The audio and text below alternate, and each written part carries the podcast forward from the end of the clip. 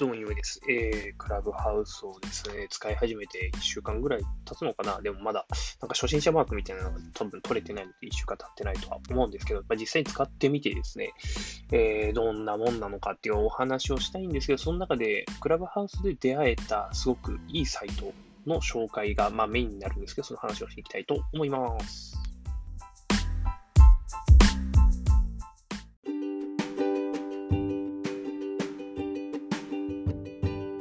クラブハウス使ってみてですね、今、危機戦ではあるんですけど、いろんなものを、ま聞いてるんですが、主に今、子育て、医療関係を主に聞いてたりとかするからたまにビジネス系ですね。私も一応サラリーマンなので、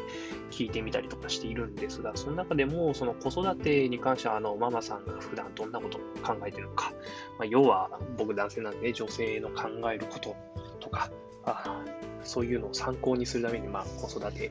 部屋に入って聞いてみたりだとか、で、医療に関しては、えー、コロナ関係ですね、について、えっ、ー、と、専門の方が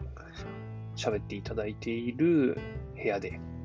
いろいろと聞いてたんですけど、そこで、えっ、ー、と、唯一いいなと思ったその出会いというのが、えー、コビナビという形ですね。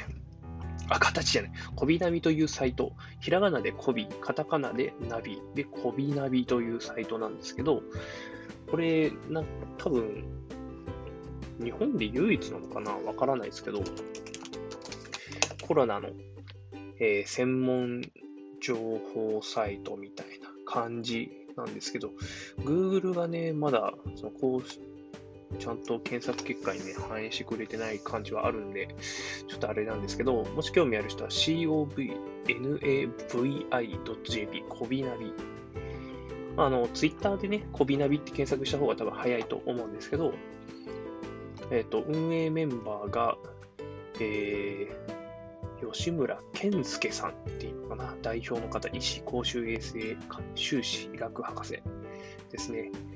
あと、副代表として池田咲さんって読むのかな、医師、小児科、アメリカ熱帯医学会医学学会認定医、えー、で、副代表もう一人の方、峰宗太郎さん。ちょ下の名前、宗太郎であってるのかわかんないですけど、この方はあのテレビでちょくちょくあの朝のワイドショーとかでも解説をリモートでされていた方なので、私は存じ上げてたんですけど、この人すごく喋り方とかも含め、説明が非常にわかりやすくて、うん、いいなと思ってたそうです。医師、料理専門医、薬剤師、博士、医学。という肩書きで、この人の肩書きが、まあ、あの唯一知ってる人なのでもう少し詳しく言うと、京都大学薬学部、名古屋大学医学部、東京大学大学院、医学系研究卒、国立国際医療研究センター病院、国立感染症研究所等を経て、米国国立研究機関博士研究員、専門は病理学、ウイルス学、免疫学、ワクチンの情報、医療リテラシー。で、あとはとんでも医学などの問題をまとめているということですね。なので、うん、今回コロナに関しては、もう専門と言えるのではないでしょうかと思います。うん。ちょっと肩書きが多すぎても、うん、もう頭パンクしそうなんですけど、まあ、その他もろもろですね、合計で運営メンバーとして1、2、3、4、5、6、7名ですね。7名の、えーと、医療関係者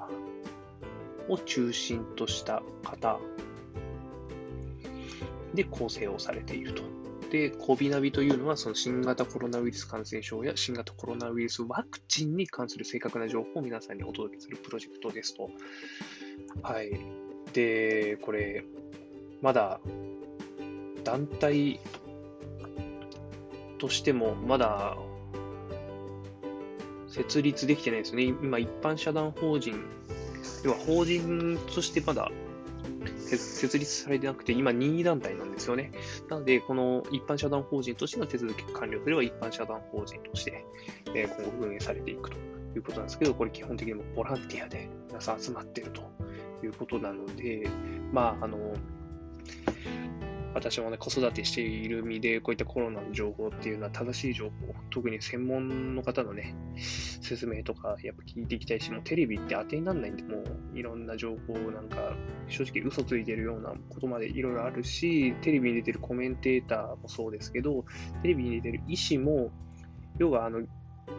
このコロナに関して、えー、専門的に研究をしている立場じゃない人、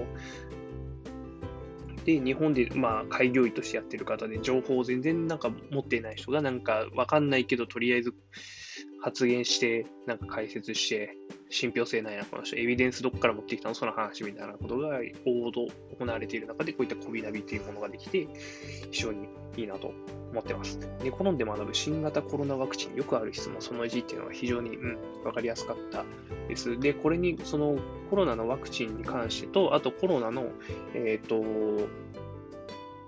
変異ですね。について、あの、クラブハウスでも、峰先生をはじめ、様々な方がすごく、あの、説明をされていて、あの今すごく報道とのギャップを感じています。報道はね、もう煽ってなんぼ、視聴率それてなんぼなんで、もうあんなの当てにならないなっていうのは分かってたんですけど、これほどギャップがあるかと、私は驚いた次第であります。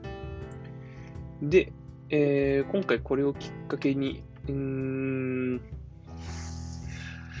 コビナビという存在を知ったので、えー、と今後、これを妻にも、ね、共有して、まあ、読んでもらおうかなと思っているんですけど、えー、今までの私のイメージとしては、そのワクチンはちょっと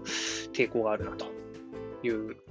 のが漠然とあったのが正直恥ずかしいなと思いました。まあ、実際にそのコビナビを運営して携わっているこの医師の方々も、え、ー、と、ファイザーのワクチン、まあ、ワクチンじゃないか、ファイザーのワクチンを実際に打ってみたりだとかっていうファイザーだったかな、アストラゼネカだったかな。まあ、あの、あれですね。なんとか RNA ワクチンですね。多分ファイザーともう一個どっかやってると思うんですけど、僕もちょっと詳しくはないので、詳しくはこびナビを見てほしいんですけど、実際にもう2回すでに打っている医師の方もいたりとか、そのアメリカで働いててね、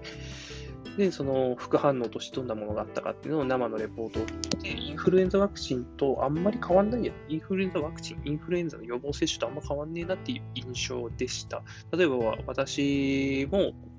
昨年の10月にインフルエンザの予防接種を打ったんですけど、打った場所が周りが大きく、広い範囲が赤くなり、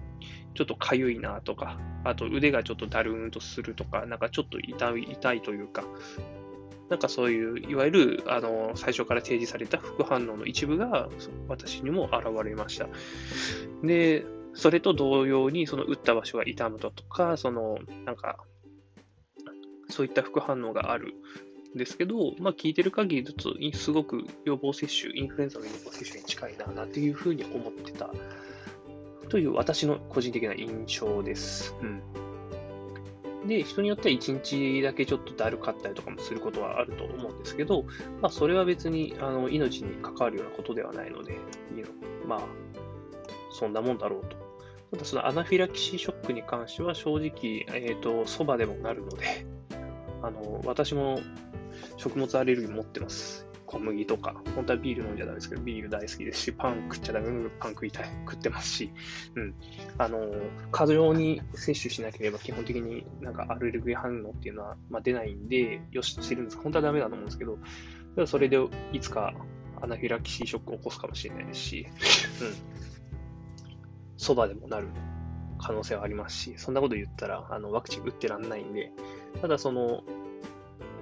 アナフィラキシーっていうのは、えー、注射を打ってから15分から30分以内に、えー、症状として現れることが多いと。なので、その場で待機し、医師が近くにいれば、あのすぐアナフィラキシーの症状が出たときに処置をすることで、え、全然命なんかに別状はない状態ですぐにあの対応ができると。死ぬことないんですよね、そうそう。うん打ってその場で待ってくださいっていうことをしていれば。なので別に怖がる必要はない。別にもう出ちゃった人って、まあ、今100万分、100万回分の何回みたいな話もありますけど、出ちゃう人は出ちゃうんですよ。それしょうがないですよ。だって、薬ってそういうものなんで、出ちゃってもその場すぐ処置ができる状態にあるかどうか、あれば、あの、医者が、ちゃんと医者が対応し、あの、別に死に至るようなことっていうのは ないわけで、その打たないっていう選択肢よりも打つ方がメリットがでかいっていうことが、今回このクラブハウスで、え、ー、と、このコビナビのメンバーの方が、多分毎朝は、毎朝やってるのかな？あの、朝の8時ぐらいから、え、ー、と、まあ、向こうの現地時間で何時なんだろう ?14 時間ぐらい時差があるのかな？まあ、多分向こうでは夜なのかな？あ。日本の方は朝早くからありがとうございますって言ったんで、まあ、夜ぐらいなんでしょうかね。なので、今日、今朝もやってましたけど、まあ、そういった形で情報発信をクラブハウス上でも、コビナビ上でもしてくれていて、えっ、ー、と、ワクチンとかに対する、うん、理解と、あと、コロナウイルスの、あの変異について、もうすでに2万回変異してるんですって。うん。で、ウイルスってそういうもんだと。もうあの頭いい人とか研究してる人はもう分かってるんですよ、別に。全部終えてるんですって。全部。変異してるねって。2万回変異してて、そのうちの突出して、ちょっと注目してるのがイギリス型って言われるやつで、人から人への感染力が強まったパターン。なんで、これは正直、えー、ワクチンで防げるというふうに言われています。ただ、南アフリカ型に関してはコロナのワクチンが効かない可能性があるということで、今、さらに研究が進んでいて、で、その改良版っていうのも、あの、ファイザーとかはじめそういった製薬会社がもう製造に移ってると。検証、製造、移ってると。で、その中で、えー、唯一その、アフリカ型に対してイギリスのワクチンはどこのメーカーだったか忘れました。どこの製薬会社か忘れましたけど、そのイギリスのやつはちょっと効果がないんじゃないかっていう研究もされているような話もあるようですが、それに関しては僕詳しくはわからないんですが、あのその変異っていうものに対してあのアレルギーをなくした方がいいと、うん、思いましたね。でもすでに2万回してるんですよ、2万回、変異は。で、そのうちの2万回変異して、人間が気をつけるべき変異株っていうのは今のところその2つ3つしかないっていうだけの話であって、それがね、500個、600個あったら話は別なんですけど、うん、そういった意味では別に既存のワクチンである程度は抑えられるというふうな見解が今あるようです。なので、あくまで研究ってその時間がかかるし、最初の段階ではこうだったけど、最終的にはこうでしたっていう、やっぱりその変変動するものなんで、あの、すぐに答えなんて出せないんですよね。なのになんか、そうやって短期的なことしか考えない、そのいわゆる情弱と言われるような人たちがいるんですけど、まあそういうのはまあ無視して、自分が、えー、この人たちの情報は正しいものだと信じれるもの、テレビ以外で見つけるべきだなと思いました。それがコビナビです。またそういったその専門、クラブハウスの話にもそういった専門家の方っていうのが、えー、質問に答えますようであったりだとか、結構そういうクラブハウスをやっている方も多く、うん、直接聞いてる人もいますし、そのなんだ Q&A をしている話をま聞くことで自分にも情報として、その知識として蓄積できる、そういったプラットフォームとして非常にいいなと思いました。うん。あとアプリも非常に軽いですし、うん。音声通話としてもラグが少なく、うん、すごくいいなと個人的には思っています。なので、えー、クラブハウスっていうのは今までネット上で誰が書いたどうかどうかわからないような情報っていうのが、とその専門の方が直接答えてくれることの機会っていうのが非常に多くて、あのーすごくいいなと思っているんですが、これがサブスクとかになると、例えばその、わかんないですけど、内科医の先生が月500円払えば、あの、この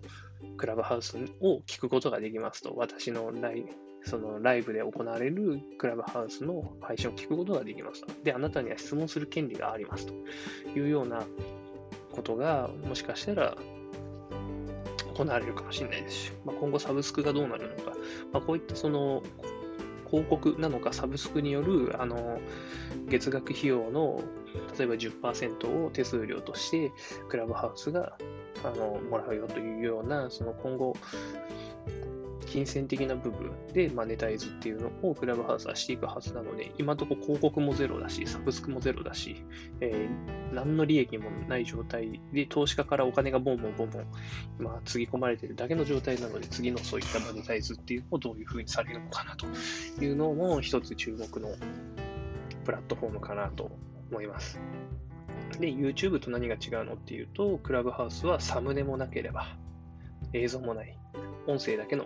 プラットフォームなので、YouTube では活躍できた人が、その必ずしもクラブハウスでは